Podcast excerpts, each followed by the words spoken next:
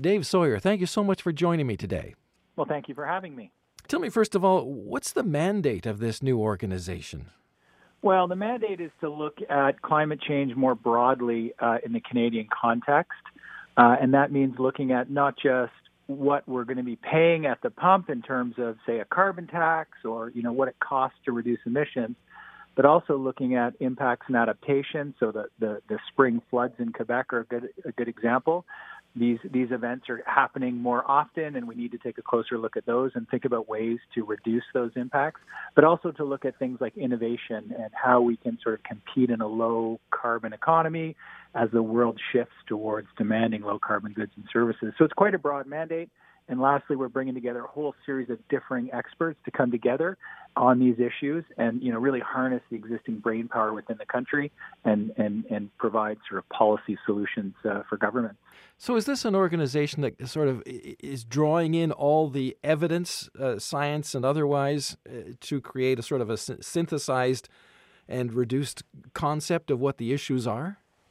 Yeah, so it's it's it's it's fair to say that it's a fairly fragmented space right now. Lots of people working in in climate change, lots of people working in little areas of climate change, and by convening those people and harnessing their insights, you can get new insights that sort of are li- are linked together, uh, and and likely more you know more stronger stronger evidence, better insight, leading to better outcomes.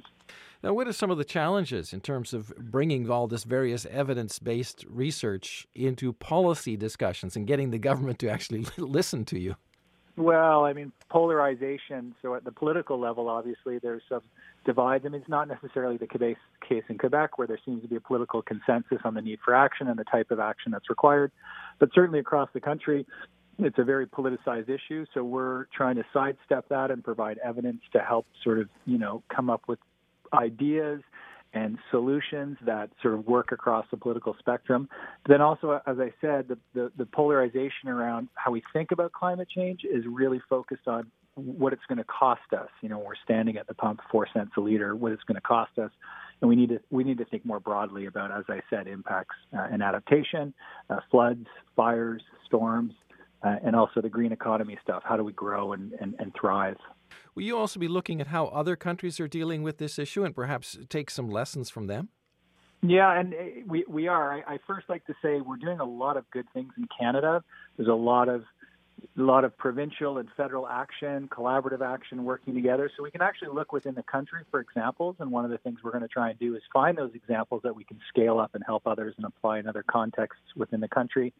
And then we look towards the United Kingdom they have a similar institute that's advising the government on pathways to reduce emissions, how to do transitions, labor transitions, as maybe some sectors expand and some fall, and what are the needs for labor uh, demand within those within those areas and those pathways. So yeah, the UK has a really interesting model, and we're going to be looking for examples from there to bring to bring back to Canada. How is this institute going to actually uh, function? I mean, are you going to be holding uh, conventions? Are you going to be traveling across the country speaking to people and, and experts and so on? Uh, just exactly how? Yeah, it's a, it's a good question. I mean, initially, we're going to be convening these experts together to get some shared understanding about what these common solutions are. How do we broaden the tent? How do we bring in ideas that reduce politicization and polarization? Um, and then ultimately, we're going to be having discussions and dialogues and testing new ideas and learning and then distributing that information and then also sort, sort of curating all this great information that's out there, bringing it together, and, and, and basically fertilizing conversations uh, that are ongoing, so that we have you know more people can can you know have better information for better decision making.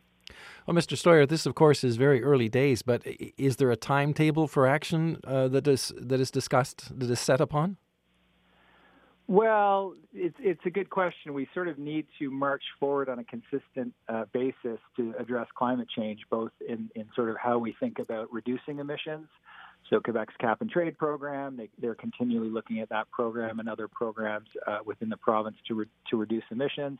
Um, impacts uh, from from weird weather are getting worse as we as we look forward into the future. So we have to c- continually think about well, how do we design you know better infrastructure and make our current infrastructure more resilient? So yeah, the, the, the time for action is now. It needs to be sustained. Uh, and then we also need this forward-looking view about okay, in 2050, what does the world look like? How do we work backwards to make sure we're positioned well to transition to that future?